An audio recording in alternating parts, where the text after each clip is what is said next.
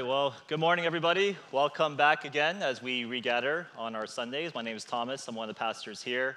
Uh, people have been asking me, like, is today a special occasion? Why are you dressed up in ninety degree weather wearing a tie? And I'm just happy to be back. And so I'm just looking forward to gathering together, looking forward to corporate worship. And in my conservative Reformed Baptist style, I just wear a suit and wear a little tie just to show my, uh, just uh, how happy I am to be joined together with all of us here. If this is your first time here, again, uh, we've just been regathering for the past two weeks. This is our second Sunday, although last Sunday it felt like a mission trip because uh, the A C wasn't working, and so it felt like uh, we really were trying our best to worship together corporately, but today, a little bit more comfortable, thankful for all the, the faculty members at Buenapark High School that made this work because the A C actually was broken, and they fixed it, so super happy for that. Um, but not only are we regathering, but uh, we're beginning a new season, we feel, for our church, because a lot of things have happened this past year online.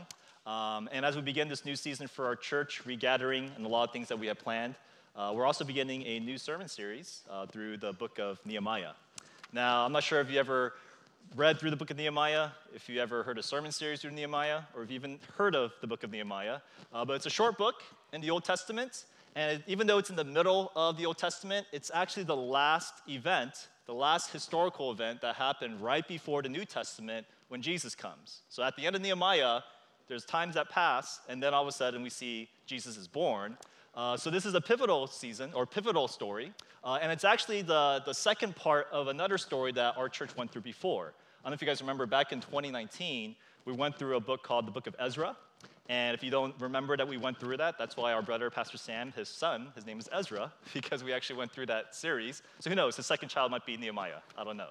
Uh, but we preached through the Book of Ezra, and Ezra, if you don't remember, the context of that was the nation of Israel, they were exiled for seventy years. The temple was destroyed, worship had stopped, and that was for over seventy years.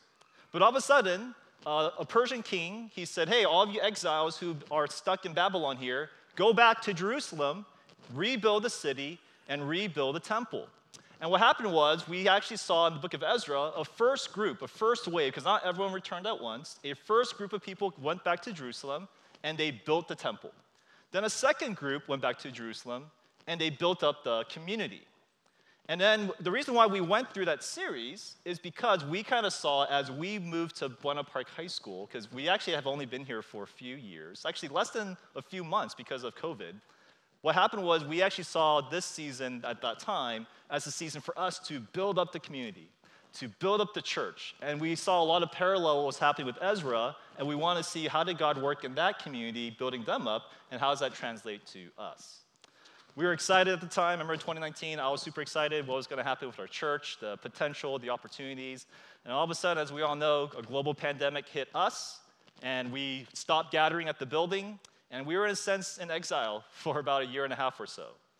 But now we're back, and now we're here, and now we see that there's actually a season that we can't just presume things are normal, but it's a season that we see as a season of rebuilding. It's a rebuilding moment for our church. And that's why I'm super thankful for the book of Nehemiah. Because what happened was we saw in Ezra a group of people returning to build up the community, to build up the temple. Things constantly stopped. They were constantly on pause. There was constantly interruption. And what happens is, in the book of Nehemiah, the book that we're going to go through, we actually see a third group return from Babylon to Jerusalem, and they're also going to build up something as well. They are here to rebuild the community, to rebuild the people, to rebuild what God is doing. And so what we're going to do is we're going to look at this series, or look at this book together for the next few weeks, starting in Nehemiah chapter one. So if you have your Bibles, if you could turn to Nehemiah chapter one, or if you don't have your Bibles, we also have it on the screen as well. But Nehemiah chapter one, it's a little bit before uh, the book of Psalms, in case you're looking for it in, your, in the Bible, but also it's going to be on the screen for all of us who don't have that with us. And we're going to read starting in verse one. The words of Nehemiah, the son of Hakaliah. Now it happened in the month of Kislev, in the twentieth year, as I was in Susa, the citadel, that Hanani, one of my brothers, came with certain men from Judah. And I asked them concerning the Jews who escaped, who had survived the exile, and concerning Jerusalem. And they said to me, the remnant there in the province who had survived the exile is in great trouble and shame. The wall of Jerusalem is broken down, and its gates are destroyed by fire. As soon as I heard these words, I sat down and wept and mourned for days. And I continued fasting and praying before the God of heaven.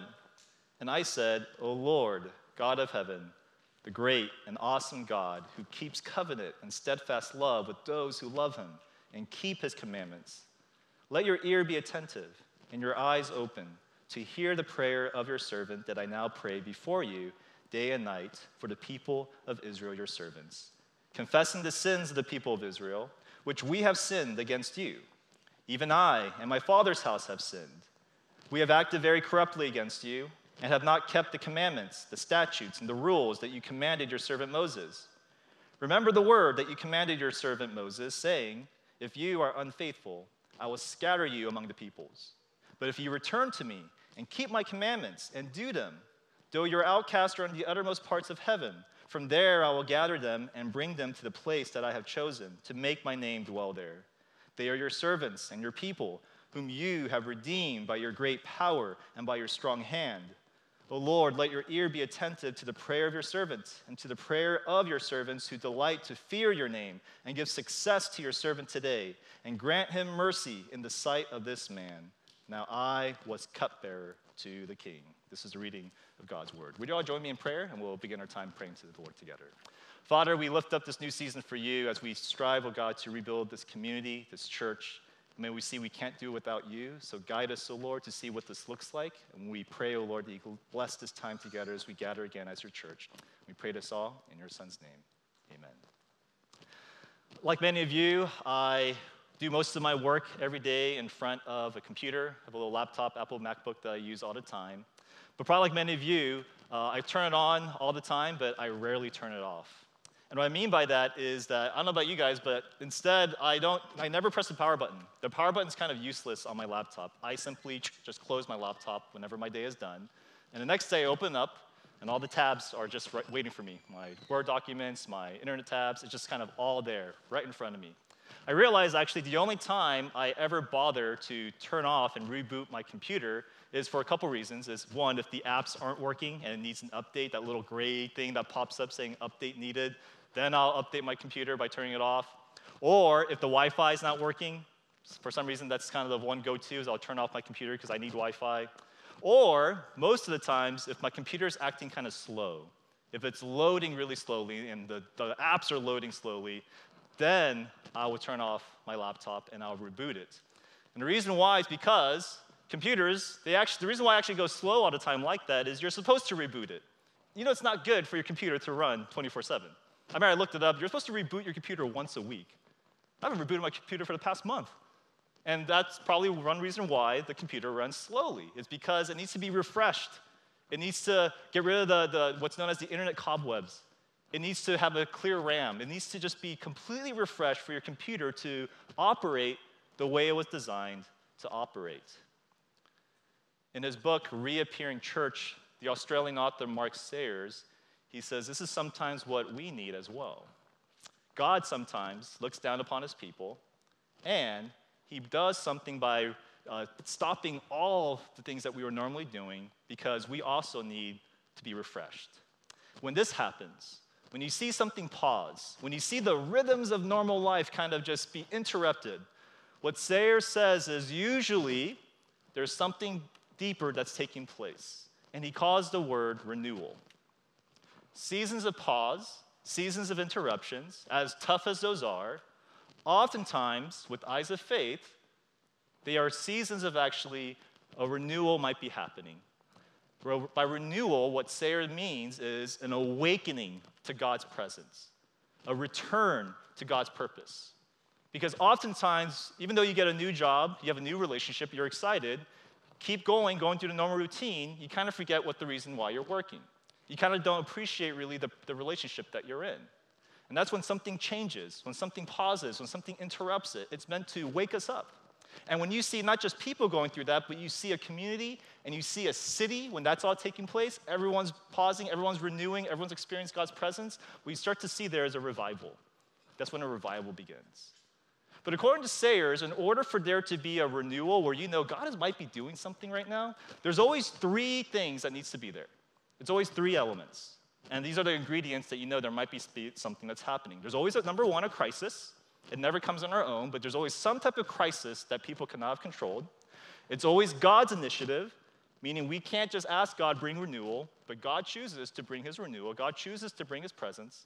And number three, it always begins with one person. It's always, it's never a whole community at once becomes renewed. There's always a spark that begins, and then a fire begins to erupt. And when that happens, when you have all those ingredients, you can potentially see a renewal that could lead to revival is taking place. Mark Sayers, in his book, Reappearing Church, he says like this, quote, "Trace revival back to its origins, and you would inevitably find a person or a handful of people moved by God. People who took God, who God took on a renewal process that first changed them before it changed others. They experienced a microcosm of revival. And usually this process happens to people who are not necessarily the leader everyone's expecting to be powerfully in a move of God.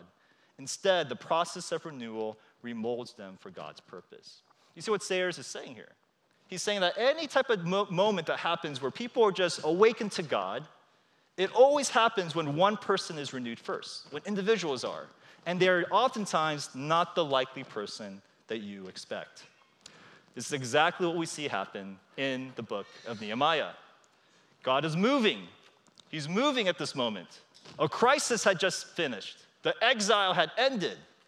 And what we see is a focus, a zoomed-in lens on a single person who this book is named after, Nehemiah. Nehemiah, to give a little background, he was, he was a Jewish man, but he never lived in Jerusalem because he was born during the exile. His parents were likely exiled to Babylon, so he was a foreigner his whole life. He was raised in the Persian Empire, and he, he was what we know in verse eleven, the cupbearer to the king. Not about you, but when you think of a cupbearer, I think of a person holding a cup for somebody, and I think, oh, waiter or server. Not at all. To be a cupbearer to a king is a very highly prestigious position. He is in the kingdom with the king, picking out the king's wine, picking out what the king drinks. And I don't know about you, if you know any wine connoisseurs, they're very particular about their wine. They know if you know your wine and if you don't, and this is the king we're talking about. So for Nehemiah, this foreign Jew, to be the cupbearer to the Persian king, he must know his wine. Meaning, his whole life, he was probably a foodie. He was really into food, trying out all the different foods in the area of the Persian kingdom. He most likely raised a vineyard, and he most likely learned the arts of making wine. He most likely, most people heard, there's this guy named Nehemiah. If you want good cabs, if you want a great white wine, if you want a good Merlot, go to Nehemiah, because his vineyard, it's like the Napa Valley of the Persian Empire. And he was probably so well known that the kingdom noticed this foreigner saying, hey, I heard you're the best winemaker ever. Come and serve the king his wine. And so where's Nehemiah right now at this book? Nehemiah, he is at the pinnacle of what a vineyard owner could be in his career. He made it. He's living in the palace in the Persian Empire. He is always has access to the king because he's serving him wine. He's always drinking wine with the king and dining with him. He is regularly talking with the king. You see, Nehemiah, he was not a prophet. He was not a priest, nor was he also a king. He was simply a successful young guy working the business who happens to be working in the wine industry and is now dining with royalty. However, out of everybody in the world, God chose him to go and rebuild his people and bring renewal in his land. In a similar way, we also, at our church, in our community, at this season, I believe there's an opportunity for us, for us to experience renewal, for us to experience the presence of God again, to remember what his purposes are for our lives. And my hope is that in this series through Nehemiah, our souls can be awakened that no matter what context that we are in, no matter if you are in the ministry, but most of us are outside the ministry, whether you're uh, doing secular work, whether you're doing spiritual work, whatever that means, that God could see us and use us as an opportunity to be renewed and to bring renewal in this time. But here's the question. Who are the types of people God renews? Who are the types of people God uses to bring renewal, to experience his presence, and to be reminded of his purpose. We're going to do a character study through Nehemiah in this first chapter, and we're going to notice that there are three things, three types of people, three characteristics of people that God uses to bring renewal to his people. Number one, the people God uses are people who, number one, care about the things of God. Number two, people who are saturated by the word of God. And number three, people who are faithful in the opportunities from God. So thing, people who care about the things of God, saturated by the word of God, faithful in the opportunities from God. Let's look at the first point. God brings renewal through people who care about the things of God. The story of Nehemiah begins where Nehemiah, he's living in the palace in Babylon. He's living with royalty. He's chilling. All of a sudden, people from Judah, people from Jerusalem, from the exiles, those who were building the temple, they come to Babylon, and they have a report. They run into Nehemiah, and they go, hey, we have something to tell you. In verse three, this is what Nehemiah writes.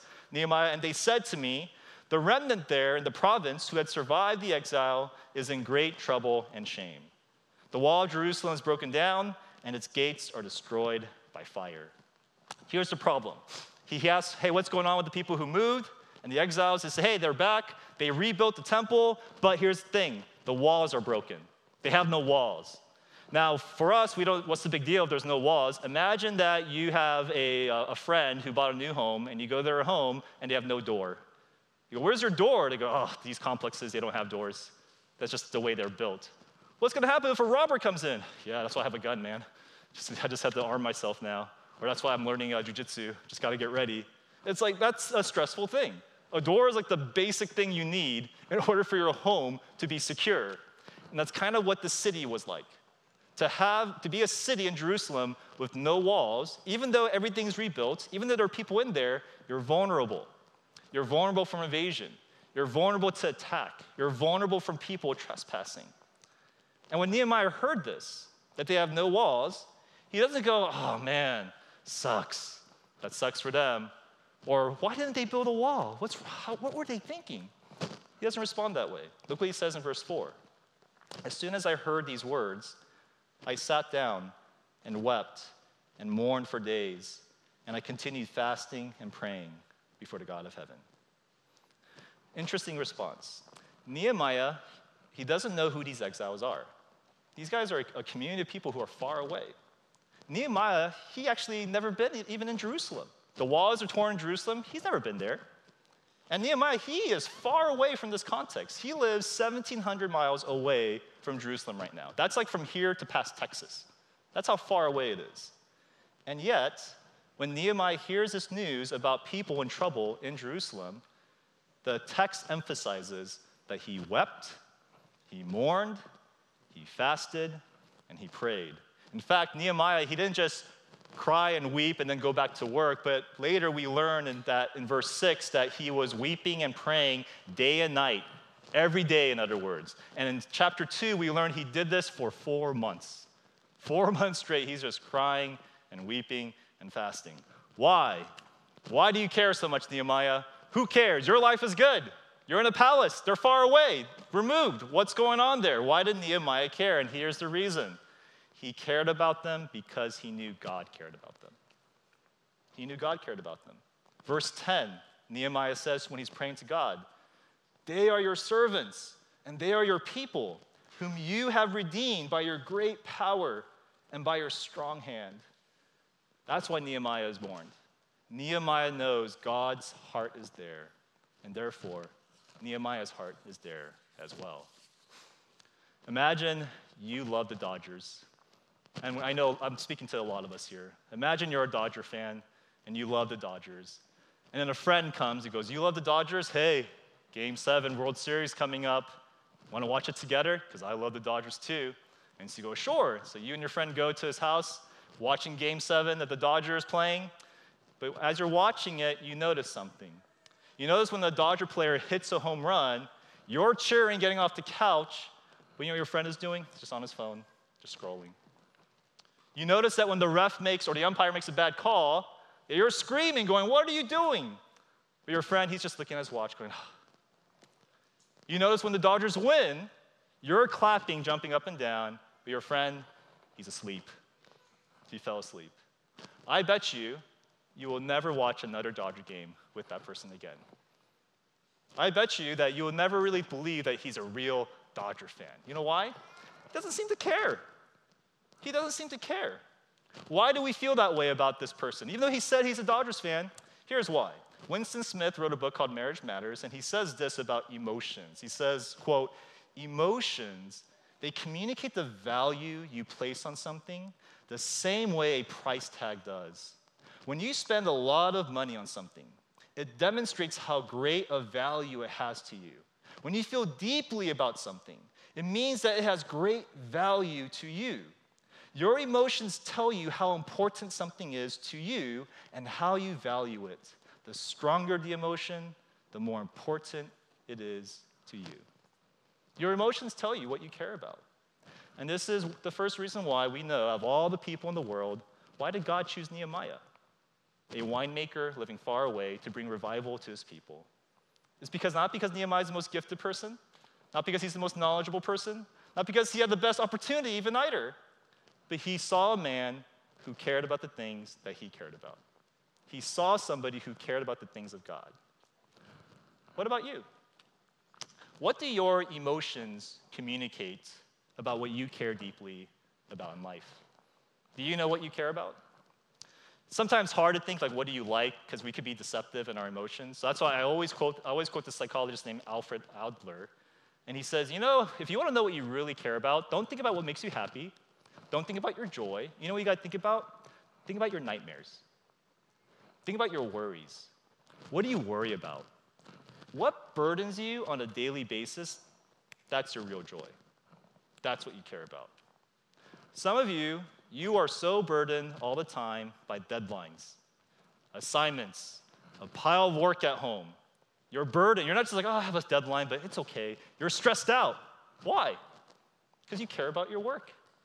You care deeply about your career, and that's why it stresses you out. Some of you, you're a burden when you look in the mirror. You see yourself, you go, oh, got to work out this summer. Or, oh, again, another blemish on the face. And the reason why? You care deeply about your appearance. You care deeply about your reputation. Some of you, you're burdened by your marriage. You're burdened by your children. You're burdened by your friends, because you care deeply about the relationships in your life. They matter to you. And those are all, a lot of those are good things. A lot of those are understandable things. But realize your burdens, they reveal what you really care about. However, if you're a Christian, if you're a follower of Christ, are you ever burdened by the things God, God is burdened by? Do you care about the things that God cares about? Are you, for example, burdened by people? Because God, he really cares about people. People made in his image, people he calls us to love our neighbor. But do you worry about anybody in your life besides yourself? Is there somebody you go, oh man, this person, I just I share life with them, I share life with people, and I just know they're going through stuff, and you just feel this burden for them? Are people valuable in your life? Do you care about them? Are you burdened by God's church? God calls the church his bride. He died for his church. When you hear a member is struggling, do you care? When you know volunteers are needed, do you care? When the A C is broken, do you care about the church? Or is it like, oh, it's so hot? Is it about you? Do you care? Are you ever burdened by justice and mercy taking place in the city? We have a God who literally says he loves justice. He desires mercy. But do you care when you see injustice in the news? When you go to the O U M C food bank that our church does, do you feel burdened by the people that you see there? Do you even go to the food bank? Is that even on your radar? You know, when I first met my wife, we bonded for many reasons. We had mutual friends. We uh, had the same sense of humor. Uh, we had good chemistry. But you know what made us bond really deeply? We both shared a deep passion and burden for overseas mission in China. My wife, she had a huge burden for the nation of China. She even went there for a year. I had a big burden to go to China and do mission work together. And my wife tells me that this is what made her look at me, not from just a person who was interesting, but potentially a mate, a potential spouse, when I also shared the same burden that she did when it comes to China. And that's why to this day she thinks I tricked her, because we're not in China right now. That's what she thinks. But I promise you, I really did. And I still do. I still do. But that's what made us connected. Everything was kind of flashy, was kind of superficial. But when we said, hey, what do you really care about? And we both cared about bringing the gospel to the nation of China, it just bonded us. It made us open to each other more. It made us want to get to know each other. It made us even consider what could the future be for the both of us. And guess what? This is why I consider her too. It's not a one-way street. She was open to me. I was open to her as well. I loved that she loved what I loved, and I wanted more of her presence because of that. In a similar way, this is who our God is. Our God is a God who looks to renew people, to bring his presence to them, and to use them to bring his presence to others, to people who care about what he cares about. What do you care about? What do you like to talk about? What do you post in your Insta stories? What are, what are the things you kind of do that reflect what you care about? God is looking for people who cares about what he deeply, passionately cares about. And that's the type of people God wants to use. Don't be surprised if God doesn't use you if you don't care about God. Don't be surprised if you don't feel his presence, if you don't care about the presence of God. Why would God do that? Why would a Shark Tank investor invest in an entrepreneur if they don't care about the product that the investor cares about? They want to make sure that this person, they care about the same thing. Why would God do that? And we see in Nehemiah, God, he cares and uses a person like Nehemiah because they care about the same thing. And here's a side note. I can't help but think this is why oftentimes the church in America is kind of sick these days. The church in America, there's something kind of off. Because many of us, even though we do church, does our churches care about what God cares? I realize more and more, God, even though we as pastors and as members, we care about our size, we care about our social media page, if it's hip, does God really care about that? Does God really care about that? Or does God care, hey, what's your church doing? Are you making disciples? Are you focused on the mission? I realize for a lot of us, we were worried, like, oh, do, do I fit in? Do I have friends here? Do I have a group here? Do I have a clique here? And I care about that. I empathize with that. I don't know if God cares about that. I don't know if God cares that we're all friends here, but God really cares, are we family? Do we love each other like a family? I don't know if God cares that I'm wearing a suit. I don't know if God cares that I'm wearing a, a, a shirt here. I don't know if God cares that you guys look nice when you come on Sundays. We care about that. I don't know if God cares. You know what God cares about? You have a heart that hungers for him when you come. Is your heart hungry to meet the Lord? And until God's church starts caring about the things God cares about, how can we ever sense that God's presence is going to be in his church? Only when our church starts caring about the things of God can a church experience the presence of God, and can the church have confidence God is going to use them to spread his presence? But here's the problem. This doesn't come naturally. This does not come naturally to people. We don't, we care about what we care about. We don't care about things that God cares about. So what do we do? How do we change? And that leads to the second point. God uses people who are saturated by the word of God. Notice after Nehemiah, he weeps and he fasts. Nehemiah, he starts to pray. This long prayer. He prays uh, nine times in the book of Nehemiah, but this is the longest prayer, and this prayer reveals who Nehemiah is and what he's saturated by. Notice when you see Nehemiah prays and why he cares, and we see how, why he cares so much about the things of God, we notice a couple things through his prayer. Number one, notice that Nehemiah, as he prays, he has a very clear understanding of who he's praying to. A very clear understanding. Look at verse five. Verse five, he says, "And I said, O Lord God of heaven, the great and awesome God who keeps covenant and steadfast love with those who love him and keeps his commandments." This is very different from how you and I pray, right?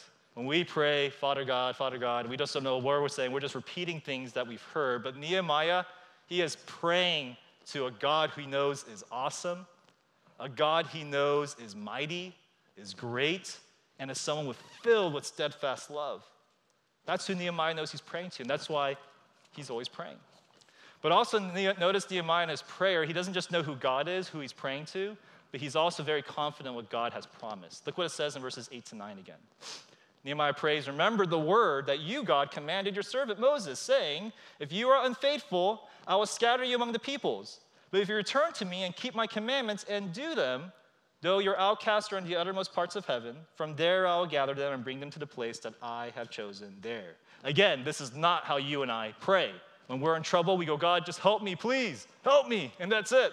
But Nehemiah, he is just quoting stuff. You know what he's quoting? He's quoting the book of Deuteronomy. Nehemiah, he is referencing the promises of God.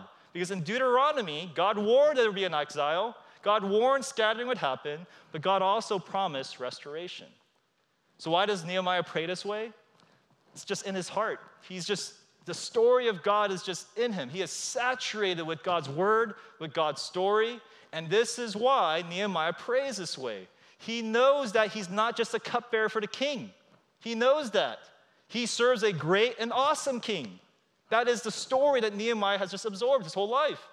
Nehemiah knows that Israel's, Israel's situation right now, it's not their destination.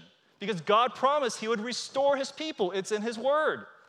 And Nehemiah, he plans to take action. Later we see he's going to do something because God's story has shaped Nehemiah's story. And Nehemiah, he acts in light of the story that God has written. Years ago, I knew a girl. She graduated from college as a sociology major. And no offense, like most sociology majors, she had no idea what she wanted to do. What did she want to do with life? And so we'd ask her, and she just didn't know, she didn't know. And then finally, one day when I was talking to her, she said, I figured out what I'm going to do with my life. I said, what are you going to do? And she said, I'm going to be a baker. I was like, what? What do you mean a baker? She's like, I'm going to bake bread for a living. Pastries, that's going to be my job. So strange for me, so random. Because first of all, you don't meet many full-time bakers. That's kind of a random thing here in the O C. Secondly, she was a sociology major. What does that have to do with what you study for? And third, and most of all, I've never seen her bake in my life. She never baked anything. She never brought anything to potlucks, never to anything church events. Why is she all of a sudden wanting to become a baker? It was so confusing to me. Until later, I talked to her sister. And her sister said, you know why she wants to be a baker? She's been watching Korean dramas. And in these Korean dramas, she saw two of them where the main character, she was a baker. And through her baking, she loved her baking life, and she met the man of her dreams, and they got married, and they baked these, they created these shops that bake things together, and that's why she all of a sudden wants to be a baker. In other words, it had nothing to do with her skill, nothing to do with her major, with her passion. It had to do with a story that influenced her, that inspired her to strive to be a baker. You see, the reason why she does this is the same reason why you and I do what we do. All of us, we are not living and acting based on the facts that we know or the knowledge that we have. We're doing it based upon a story that we are living our life on. All of us do this. James Smith, he wrote this book called Imagine the Kingdom. He says it like this, quote, our actions as human beings emerge from how we imagine the world. What we do is driven by who we are, by the kind of person we become, and that shaping of our character is, to a great extent, the effect of the stories that have captivated us, that have sunk into our bones, stories that picture what we think life is about, what constitutes the good life. We live into the stories we've absorbed. We become characters in the drama that has captivated us. And this is why for many of us, for many of you, you make the plans that you do. You set the goals the way you do, because you're captured by our story. Some of you, the reason why you are so stressed about where you are in your career is because you are living based upon a story, the story of success. You need an established career. You need to make sure that you meet it here. In your twenties is good, in your forties, no good. That's when you restart your career later, you're devastated. This isn't part of what the timeline's supposed to be. You have a literal timeline of how things are gonna go, like a story. You have a story. Because you think this is the good life, and you've absorbed this story, and you're living your life based upon this story, the story of success. Some of you, you're stressed about the stability of your life because you're driven by the story of immigration.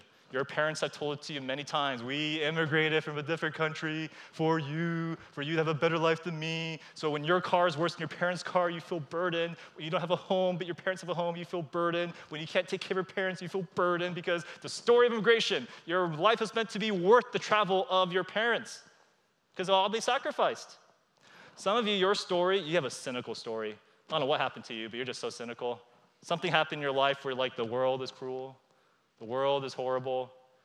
Why trust friends? Why have friends? They just betray you. Why trust men? Why trust women? They're just horrible. Why have kids? This is a, this world is cruel. Why bring them into this world? Why have hope? The future is hopeless. You live cynically. You isolate yourself because you've experienced something in your life that makes you view the story this way. And here's the problem. Your story is never satisfying. It's never going to be satisfying until your story stops revolving around you. It needs to revolve around something bigger. And only then will you find a story that actually gives hope, that feels complete, that makes sense. I, read, I watch on this show on YouTube. It's called Actors on Actors. I don't know if you've ever seen that, where pretty much two famous actors are talking about like the movie industry and so forth. And these are like big-time names. And I remember the constant theme that I see is that actors, they constantly ask each other, why did you choose this role, not this role? Why did you choose this artsy role that made like twenty million dollars versus this five hundred million dollars role? Like, why did you choose that role? And especially when you had such a small part. You weren't even the star. Like, why did you choose that? And a lot of time what the actor says is the best experience, they realize, it's not just a lot of screen time.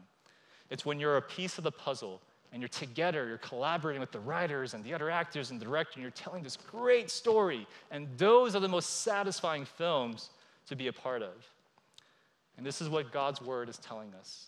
When you are saturated with the word of God, you realize it's exactly what God designed for our life to look like.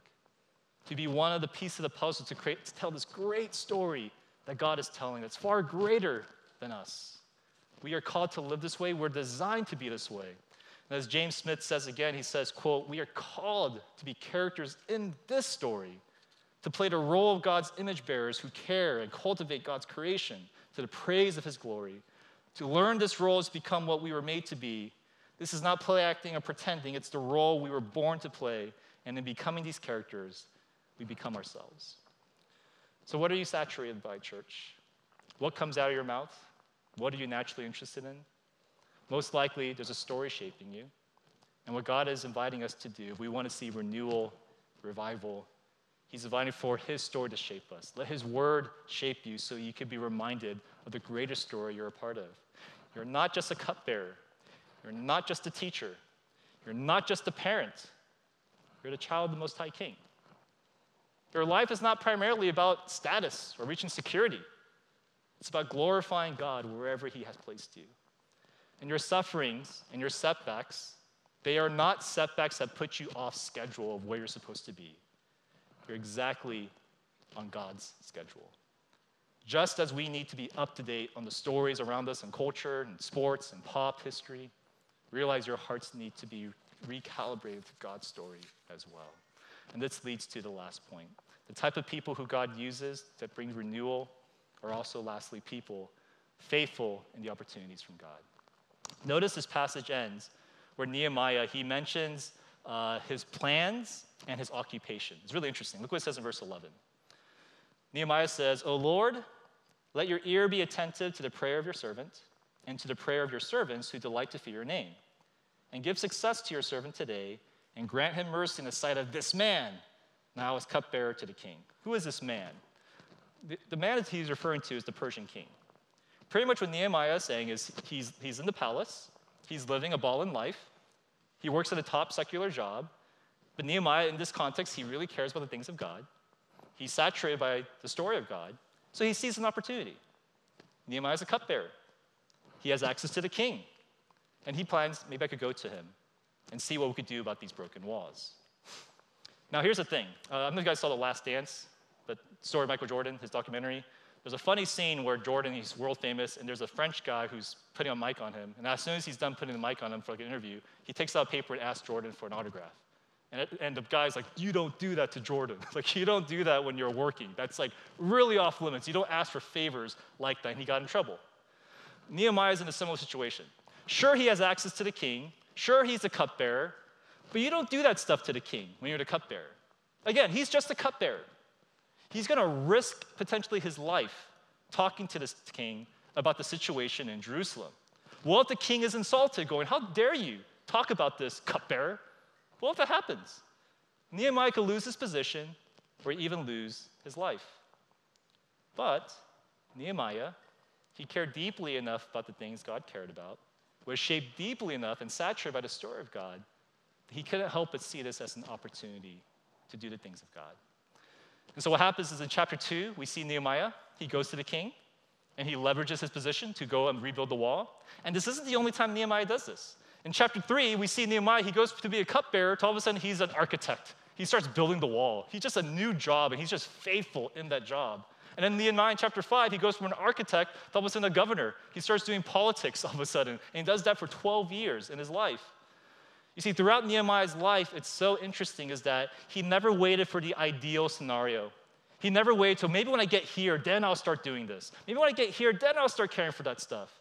He doesn't wait for the perfect scenario to act by faith and do the work of God. In every situation that Nehemiah is uniquely placed in, he tried to be uniquely faithful in God's calling.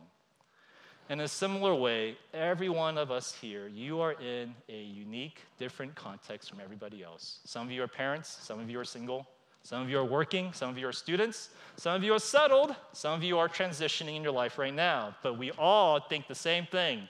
When life gets easier, then I'll start doing something important for God. When this season is over, then I'll start paying attention to the things outside of what I'm going through right now. Then I'll start caring about what God, I know, wants me to care about. But what Nehemiah teaches us is there's never a scenario like that because God wants you to be faithful right now. God has uniquely placed you in situations and wants to uniquely notice you to be noticing those situations in your life. How do you begin this? Where do we start? And here's the answer. Where do you sense the burden of God in your life? What burdens do you have? What do you care about? I notice, for example, this is a burden that's unique to me. I'm not sure if anyone else feels this, but you know we have no elders at our church? I'm the only elder, and I'm burdened by that. And I don't expect anybody else to be burdened, but because I'm the only elder, I'm burdened. And so you know what my goal is? We need to find elders, we need to find deacons, and we need to do it right. And so that's happening behind the scenes. If you want to know what I do with my life these days, that's what I do. Just thinking, praying, trying to train up future elders in our church. You know, I notice we have a lot of married people in our church, a lot of married folks. And I feel burdened because I go, hmm, I have no idea how those marriages are doing. You guys were gone for the past year and a half. I have no idea how your marriages were. And so I feel burdened. So just like with the elders, I'm thinking, planning, praying. For our married couples, I'm just reading a lot. I'm preparing for a new season of marriages being up and down. You know, I've been exposed to a lot of stories of abuse these days. I talk to a lot of people who experience abuse, and I don't know why, for some reason, I just can't shake that, where I have so much empathy for people who have abuse stories. I tell people, hey, if you have a story, I believe you. Like, I believe your story. Like, tell me your story, because I want to dignify that, because I know you haven't been dignified. I don't know why. God just made me uniquely noticed it. I try to talk to other people. People don't really see what I see, but I'm like, no, but this is important, and I realize this is just a burden that God has placed in my heart for victims, for churches, for people who went through that, and so I'm meeting people. I'm researching about it. I'm burdened by my, by my parents. I notice they're getting older. I hear, I see parents in their eighties, they're, they're not doing too well. My parents are about to hit their seventies. I feel burdened. I feel burdened. How do I love them well? How do I maximize the time well? And so what I'm doing is I'm praying for my parents all the time. I'm looking for opportunities to enjoy them. And I realize these are not perfect scenarios where, God, it's clear what to do, but God just placed a burden in my heart. Where has God placed the burden in your heart? What opportunities do you have? Some of you have new jobs. You find yourself with coworkers your age. You have a burden to be a witness. You don't know how, you just have a burden. Some of you have no job, and you find yourself with a lot of time, and you want to maximize it. How do you do it? It's a burden. Start there. Some of you notice we have new visitors during the season at our church because you remember you were once a visitor. You empathize with newcomers. No one else seems to empathize, but you do. You have a burden to welcome. Some of you, you are new parents. You notice there's other new parents, and you're in the back holding your baby, sweating too. You're like, oh man, this sucks. I'm burdened because other people are going through this too. I don't know what to do, but I just feel burdened. Let it start there. Let it start there.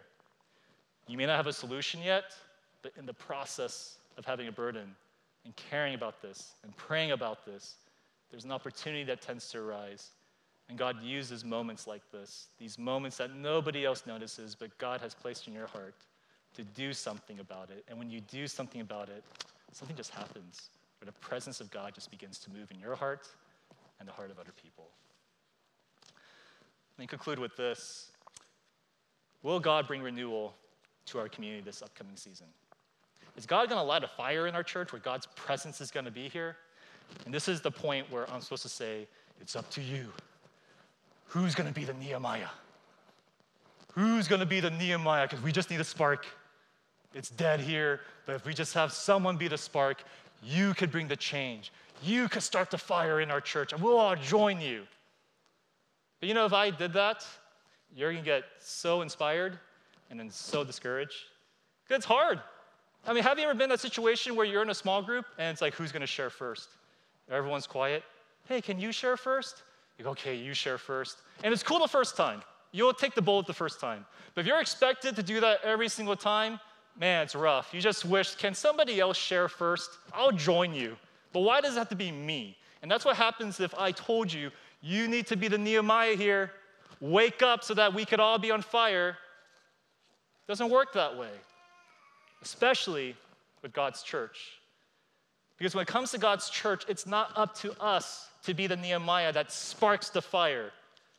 God uses us as blocks and pieces of the temple, but the building project has already begun with the greater Nehemiah. See, like Nehemiah, Jesus Christ, he lived in royalty. He sat next to the great high king, but he left it all to rescue a broken people in a broken city. Like Nehemiah, Jesus looked upon a people and wept and mourned before them, saying, Jerusalem, Jerusalem. Like Nehemiah, Jesus spent his whole life on earth being faithful in the work that God has placed him, using every opportunity he has to be faithful. And like Nehemiah, Jesus came alongside the people to rescue them from their broken situation. But, as opposed, unlike Nehemiah, while Nehemiah did this at the risk of his life, Jesus did this at the cost of his. As Kathy Keller says, quote, Jesus, he is the greater Nehemiah, the one who left the heavenly place, the right hand of the king, safety and glory, to come into a world of need.